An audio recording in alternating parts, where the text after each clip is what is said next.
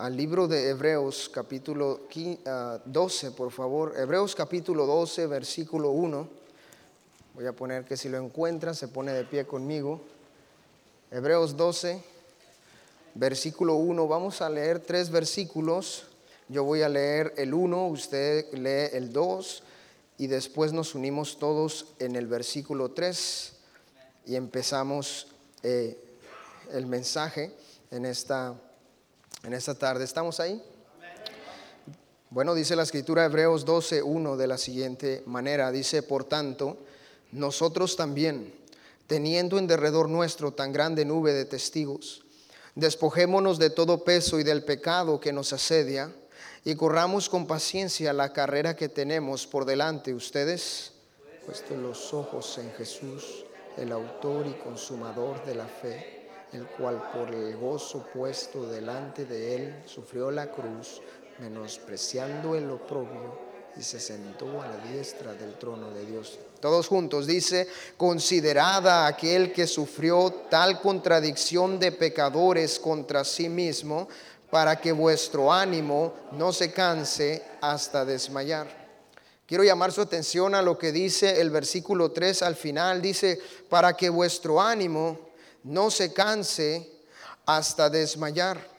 Cuán importante, hermanos, es entender la exhortación que la escritura nos da acerca de nuestro ánimo, hermano.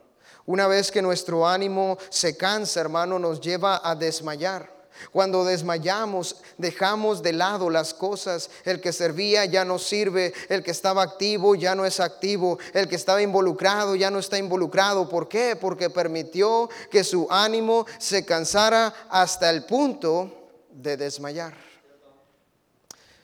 Y quiero hablarles en esta tarde acerca de ese tema, que vuestro ánimo no se canse hasta desmayar. Vamos a orar. Padre, gracias Señor por esta tarde que nos permite reunirnos para aprender de su palabra. Ante todo, perdone mis pecados. Señor, perdone mis ofensas. Soy un hombre que le falla, Señor. Quiero rogarle que me ayude a expresarme, que me permita ser un instrumento, que me llene del Espíritu Santo y, Señor, que obre en cada corazón, Señor. Haga usted la obra, Señor, en cada corazón que el ser humano no puede hacer, Señor. Ayúdenos en este tema del de, eh, desánimo, Señor, y por favor, habla a cada corazón. Le pido estas cosas en el nombre de Cristo. Amén. Puede sentarse. En el versículo 1, aquí en Hebreos 12, dice la escritura, por tanto, nosotros también, teniendo en derredor nuestro tan grande nube de testigos, despojémonos de todo peso y del pecado que nos asedia, y corramos con paciencia la carrera que tenemos por delante. La escritura dice, hermano, que nosotros debemos de procurar correr nuestra carrera que tenemos por delante pacientemente. Mi hermano, cada uno de nosotros, una vez que aceptó a Cristo, empezó a correr la carrera de la vida cristiana. Nuestra vida cristiana es comparada, hermano, como cuando un corredor corre la carrera. Ahora no está comparando nuestra vida cristiana con una carrera de corto plazo, sino que está comparando nuestra vida cristiana con una carrera de largo plazo.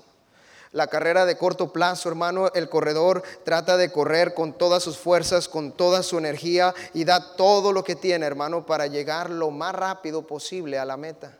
Sin embargo, hermano, en la carrera de largo plazo, el corredor no nomás tiene que eh, usar velocidad, pero tiene que medir su fuerza, tiene que usar su inteligencia y tiene que procurar correr de tal manera que pueda resistir hasta el final en la carrera.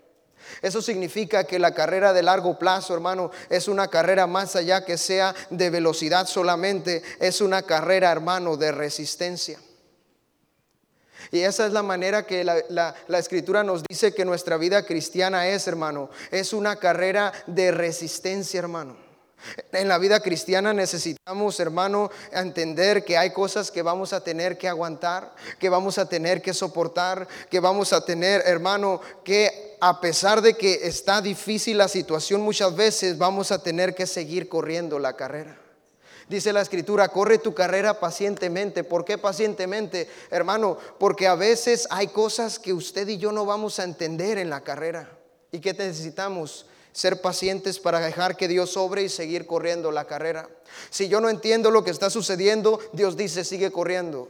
No que estoy confundido, sigue corriendo. No que por qué me pasa esto, sigue corriendo. No que yo no debería de estar así, sigue corriendo, hermano.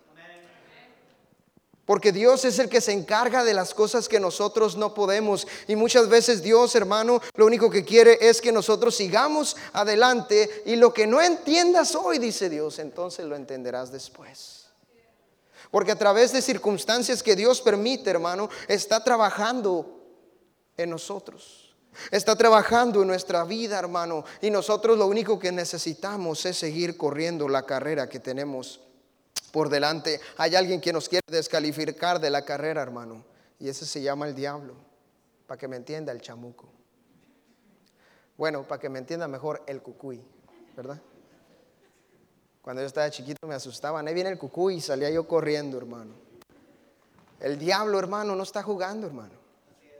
El diablo sabe, gloria a Dios, si usted ya es salvo, si usted ya aceptó a Cristo, ha sido sellado con el Espíritu Santo, usted ya es propiedad de Dios. Ahora la escritura dice, hermano, que usted tiene una herencia en el cielo, que ahora usted va a estar con Dios por toda una eternidad. Gloria a Dios, ya sabemos eso. Y el diablo también lo sabe. El diablo sabe que él ya no puede llevarse su alma de, con él al infierno, hermano, porque usted ya es salvo, si es que es salvo, ¿verdad? Y si no, debería de preocuparse aún más. Él sabe que si usted es salvo, que si usted ya entregó su vida a Cristo, lo aceptó como Salvador personal, no se puede llevar su alma al infierno, pero Él sabe, hermano, que sí puede hacer algo y eso que puede hacer es arruinar su vida como cristiano aquí en la tierra. El diablo quiere sacarnos de la carrera, hermano. Quiere descalificarnos de la carrera. ¿Por qué? Porque si nos saca de la carrera, hermano, entonces ya Dios no nos puede usar. Entonces ya Dios no puede obrar en nuestra vida, con su familia, con sus hijos. Ya Dios no puede obrar. ¿Por qué? Porque el diablo lo saca de la carrera, hermano. Y el diablo no se tienta al corazón, hermano. Él está buscando a, a cada persona, a cada creyente, sacarlo, hermano, de la carrera y está trabajando 24 horas al día, 7 días a la semana para sacarlo. Él no se toca el corazón por persona, por hombre, por mujer, por joven, por jovencita, hasta por niños, hermano. El diablo está buscando destruir sus vidas. Y nosotros, hermano, necesitamos seguir corriendo la carrera. No dejar de correr la carrera, hermano porque Dios quiere seguir obrando con nosotros. Quiero mostrarle brevemente algunos ejemplos de personas que se desanimaron durante la carrera. Vaya conmigo a Números capítulo 3, hermano. En Números, hermano, vemos la historia de los doce espías que fueron enviados a la tierra de Canaán.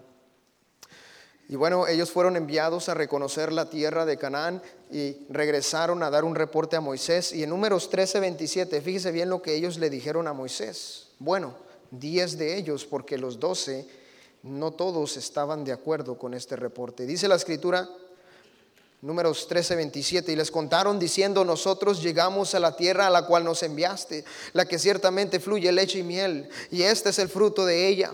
Mas el pueblo que habita aquella tierra es fuerte y las ciudades muy grandes y fortificadas. Y también vimos allí a los hijos de Aná Amalek habita el Negev y el Eteo, el Jebuseo y el Amorreo habitan en el monte y el Cananeo habita junto al mar y a la ribera del Jordán. Entonces Caleb hizo callar al pueblo delante de Moisés y dijo, subamos luego y tomemos posesión de ella, porque más podremos nosotros que ellos. Mas los varones que subieron con él dijeron, no podremos subir contra aquel pueblo, porque es más fuerte que nosotros. Y hablaron mal entre los hijos de Israel de la tierra que habían reconocido, diciendo, la tierra por donde pasamos para reconocerla es la tierra que traga a sus moradores. Y todo el pueblo que vimos en medio de ella son hombres de grande estatura. También vimos allí gigantes, hijos de Anac, raza de los gigantes, y éramos nosotros a nuestro parecer como langostas, y así les parecíamos a ellos. Llegan los dos espías, hermano, y diez de ellos dicen, ¿sabes qué, Moisés? No la vamos a hacer, no vamos a poder. Allá en la tierra nos están esperando gigantes, nos están esperando los cananeos, los jerjeseos, los jebuseos y todos los feos. Nos están esperando allá. Moisés, no podemos, no podemos, no podemos. Pero dos de ellos, Caleb y Josué, dijeron, sí podemos. Sí podemos porque Dios ya nos prometió que nos va a dar la tierra. Sí podemos porque Dios está con nosotros. Si confiamos en Dios, Él nos va a entregar la tierra. Pero Como siempre pasa cuando alguien quiere echarle ganas a las cosas de Dios y se levanta y, y vamos a echarle ganas. Los querían apedrear después. ¿Estos están locos o qué? ¿Qué les pasa? y decían, somos como langostas delante de ellos. No está hablando de las del Red Lobster o qué, sino de las langostas esas que se comen en Puebla, hermano. ¿Usted las ha probado? Una vez me dieron a comer de esas langostas, hermano, con chilito y las probé. Dije, ay, langostas, como que sí, como que no quería. Ya después cuando agarré una, ya mejor me comí toda la bolsa, brother. Hermano, quiero mostrarle dos razones por las cuales estos, estas personas se desanimaron, hermano. La primera razón es porque ellos empezaron a poner su mirada en las circunstancias y quitaron su mirada de Dios, hermano.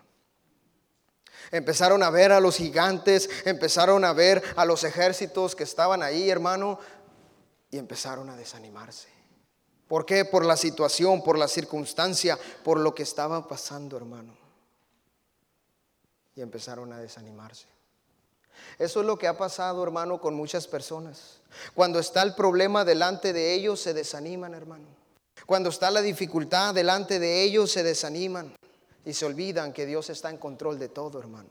Se olvidan que Dios tiene todo el poder, hermano. ¿Usted cree que Dios no sabe lo que estamos pasando? ¿Usted cree que Dios no sabe la situación difícil que usted está viviendo? A veces pensamos que somos, hermano, singulares. Es que esta situación nadie la puede, la está viviendo más que yo.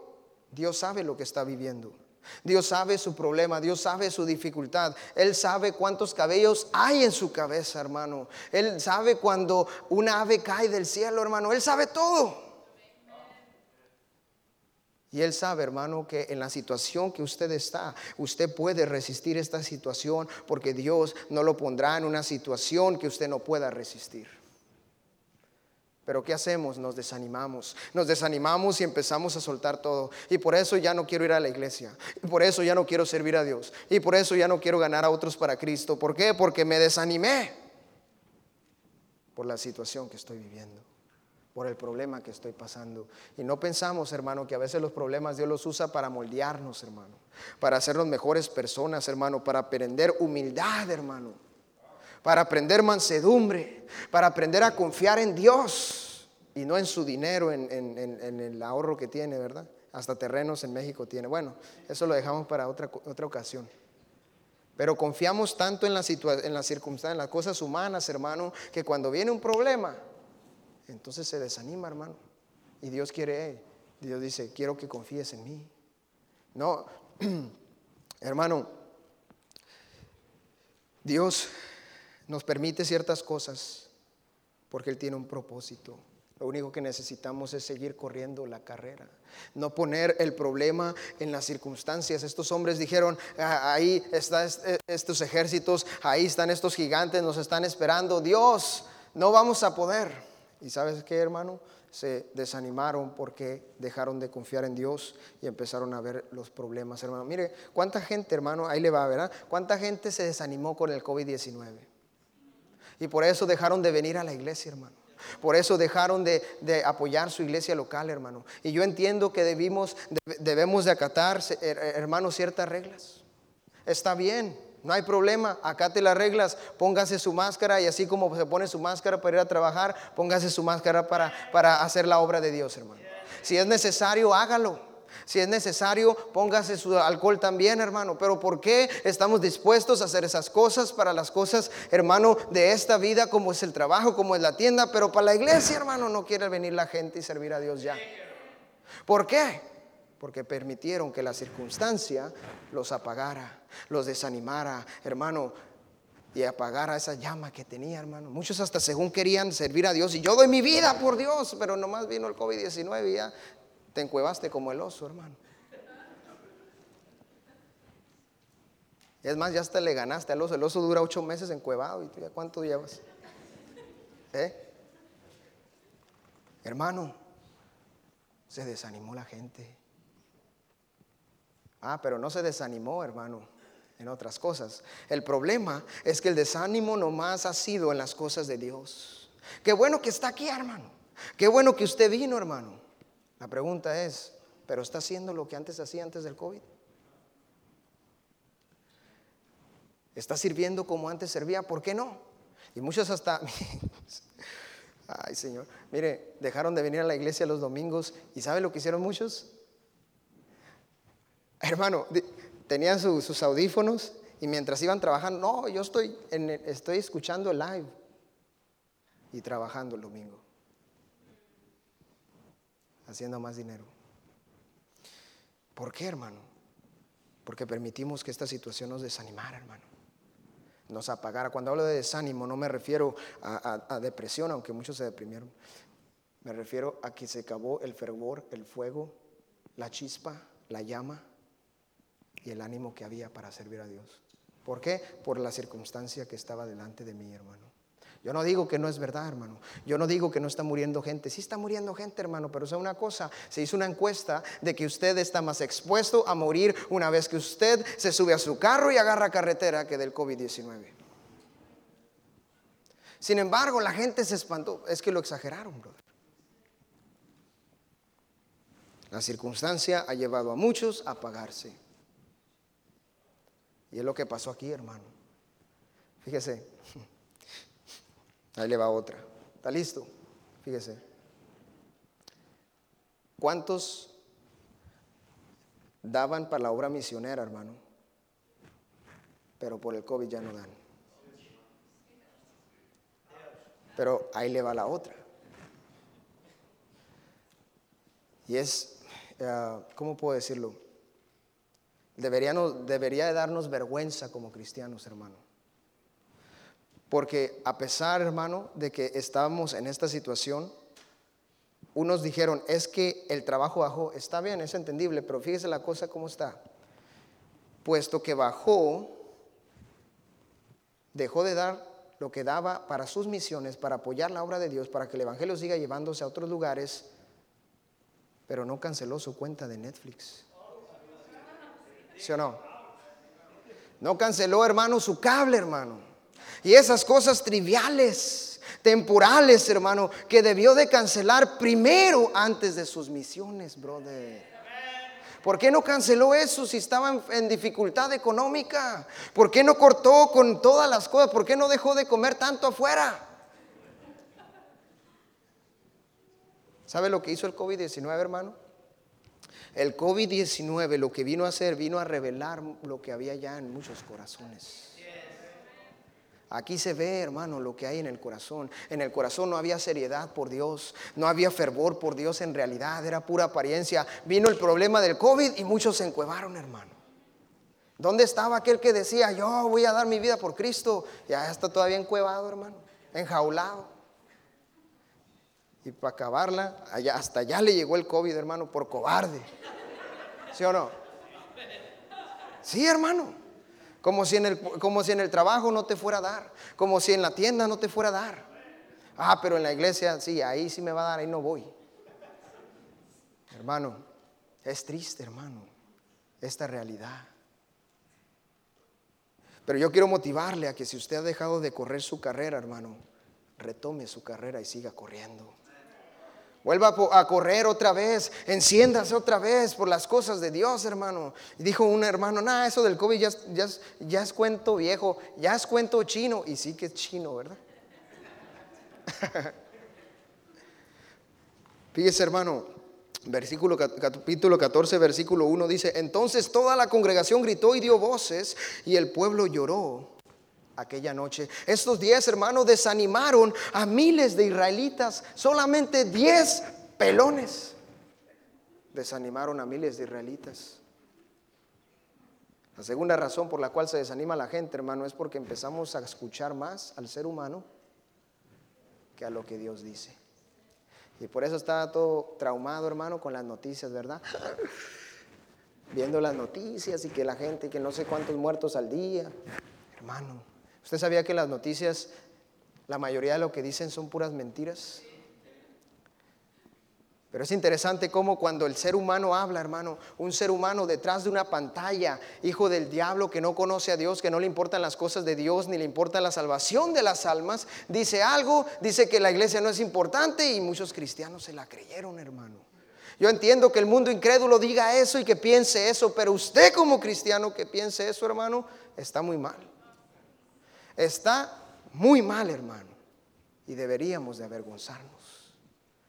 Deberíamos de arrepentirnos, hermano, y pedirle perdón a Dios por nuestra situación, hermano. Porque empezamos no solamente a ver la circunstancia y, dejamos a un lado a Dios como si Dios, hermano, fuera más pequeño que la circunstancia. Dios sabe por qué pasan las cosas, por qué está pasando esto del COVID, hermano. Lo que usted y yo debimos de haber hecho es seguir corriendo la carrera, seguir adelante, hermano, y que Dios haga lo que Él quiera hacer.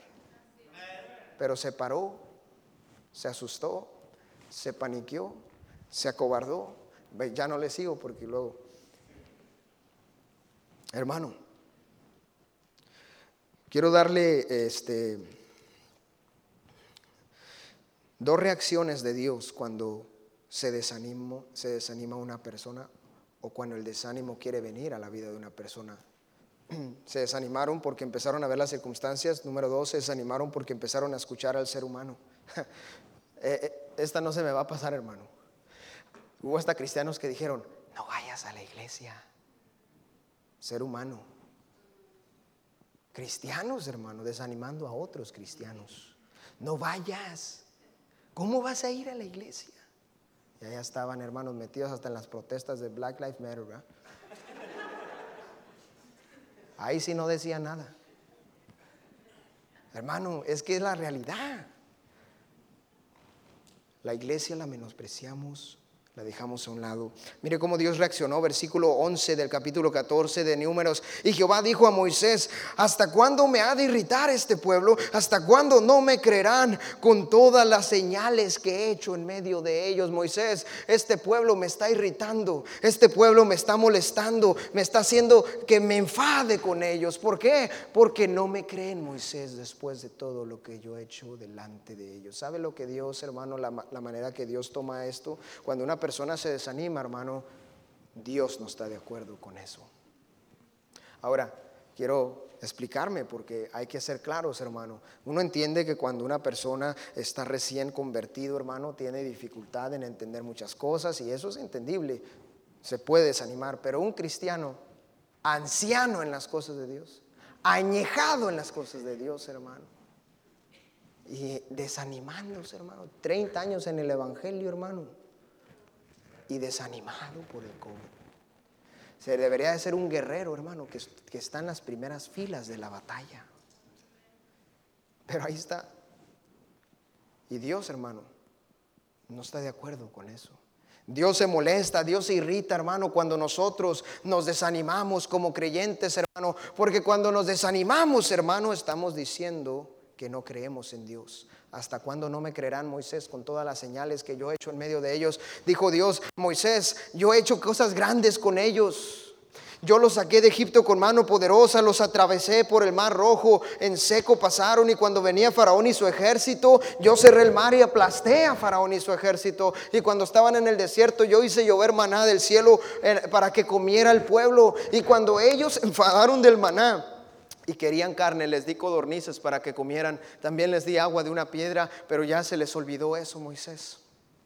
Hice que su ropa no se envejeciera y que su calzado tampoco todos estos años en el desierto. Pero viene esto y se desaniman. Mira, hermano.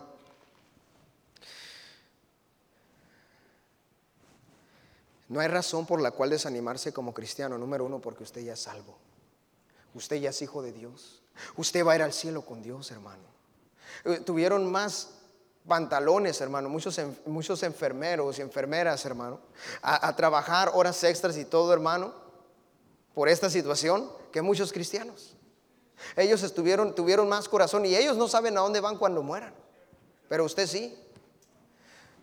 Ausente del cuerpo y presente al Señor, porque para mí el vivir es Cristo, pero el morir es ganancia, dijo Pablo. Y nosotros entendemos eso, sabemos que, eh, que, vamos a estar con Dios por una eternidad, porque ya aceptamos al Señor Jesucristo, hermano. Y por eso dice Dios, ¿cómo te puedes desanimar si ya te di vida eterna? Si eres salvo, si eres hijos de Dios, si tienes una mansión en los cielos esperándote, ¿por qué te paras? ¿Por qué dejas de correr tu carrera? Después de todo lo que yo he hecho en tu vida, ya se te olvidó de dónde Dios te sacó. A veces Dios tiene que decirme en mi cara, no te, no te acuerdas de dónde saqué, estabas en las drogas, estabas en pandillas, estabas en todo ese tipo de cochinero. Yo te saqué de lodo cenagoso, yo te saqué del pozo de la desesperación y te puse en mi iglesia y te di el privilegio de servirme, dice Dios. Y ahora viene esta situación delante de ti y te desanimas, te apagas y ya no quieres seguir corriendo tu carrera. ¿Hasta cuándo no me creerán? Con todas las señales que yo he hecho en medio de ellos. Mira, hermano, Dios ha hecho cosas grandes en nuestra vida, hermano. Con el simple hecho de sacarnos de la vida donde estábamos, eso es un gran milagro. Yo no sé dónde estuviera ahorita, hermano. Yo no sé qué sería de mi vida ahorita. Lo que sí sé es que quizás estuviera muerto o en la cárcel, destruido. Pero gloria a Dios, Dios tuvo misericordia de mí. Dios vino a mi vida y me cambió. Ahora yo no me puedo desanimar en la carrera, hermano. Si yo no me desanimaba robando, yo no me voy a desanimar ganando almas. Si yo no me desanimaba haciendo las cosas que hacía, pegándole a gente ahí, hermano, robando carros, yo no me voy a desanimar de la obra de Dios, hermano. Y no nomás eso, pero ¿cuántas, cuántas peticiones Dios no ha contestado en esta iglesia? en vida de gente, hermano. Allá en Las Vegas Dios curó cánceres, Dios abrió matrices estériles, hermano, Dios ha hecho milagros en nosotros. Pero ¿qué pasa con nosotros? Nos desanimamos. Nos desanimamos y no queremos seguir adelante. Y Dios se molesta, Dios se irrita. Dios no está de acuerdo con el desanimado. Para finalizar, vaya conmigo a Hechos capítulo 23. Hechos capítulo 23. Vamos a ver aquí, hermano, el ejemplo que la escritura nos muestra acerca del apóstol Pablo. El apóstol Pablo estaba en una situación difícil donde estaba siendo juzgado y durante un punto de que estaba siendo juzgado casi lo despedazan. Y fíjese bien lo que pasa en Hechos 23, 9, dice la escritura, y hubo un gran vocerío. Y levantándose los escribas de la parte de los fariseos contendían diciendo, ningún mal hallamos en este hombre, que si un espíritu le ha hablado, un ángel, no resistamos a Dios. Y habiendo grande disensión, el tribuno, teniendo temor de que Pablo fuese despedazado por ellos, mandó que bajasen soldados y le arrebatasen del medio de ellos y le llevasen a la fortaleza. Y fíjese bien en el versículo 11, a la noche siguiente se le presentó el Señor y le dijo, ten ánimo, Pablo pues como has testificado de mí en Jerusalén, así es necesario que testifiques también en Roma. Mire, el apóstol Pablo, hermano, estaba en una situación desanimante. Una situación desanimante. Pero ¿sabe lo que pasó? De alguna manera Dios se le presentó y le dijo, hey Pablo, ten ánimo Pablo. No te desanimes Pablo. No te desalientes Pablo. No te agüites Pablo. Sigue adelante. Que esta situación no te pare. ¿Y sabe por qué le dijo eso, hermano? En otras palabras, porque como has testificado en Jerusalén, así es necesario que testifiques también en Roma. En otras palabras, ¿sabes qué, Pablo? Necesitas seguir adelante porque yo no he terminado contigo.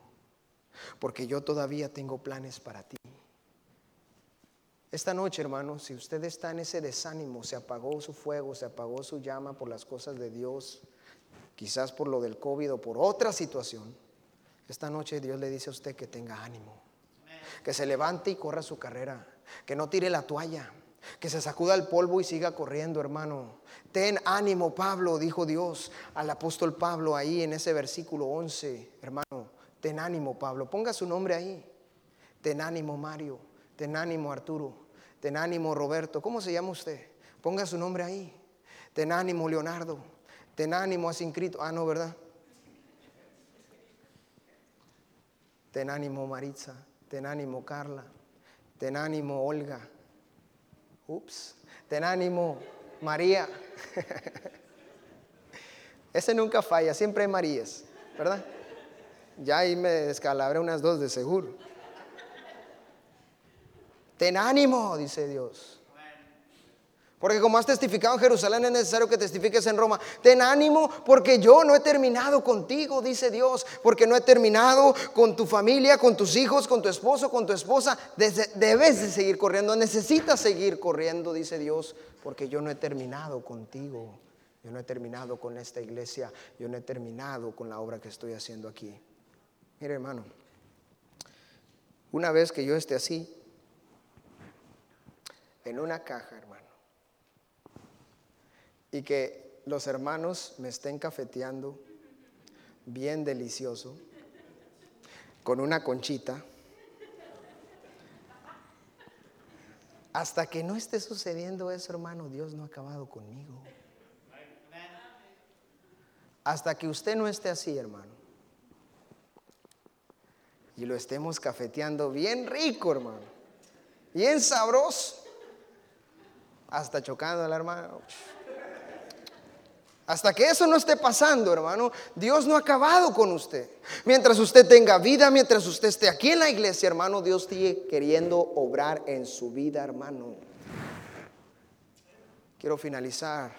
Versículo 11, a la noche siguiente se le presentó el Señor y le dijo, ten ánimo, Pablo, pues como has testificado en Jerusalén, así es necesario que testifiques también en Roma. Si usted está aquí y no es salvo esta noche, necesita entregar su vida a Cristo. quizás su desánimo viene porque no conoce de Dios, no conoce a Cristo, no lo conoce como su Salvador. Y por eso Él dice, venid a mí todos los que estáis trabajados y cargados y yo los haré descansar. Pero yo tengo años en la iglesia, eso no importa. Lo que importa es si ya entregó su vida a Cristo de verdad. Si no es salvo, entregue su vida a Cristo en esta noche. Y si ya es salvo y dejó de correr su carrera, hermano, vuelva a tomar sus compromisos que tenía con Dios. Vuelva, hermano, a tomar sus misiones, a ser un ganador de almas, a apoyar la obra como lo hacía antes, hermano. Ten ánimo, dice Dios, porque yo no he acabado contigo que tu ánimo no se canse hasta desmayar.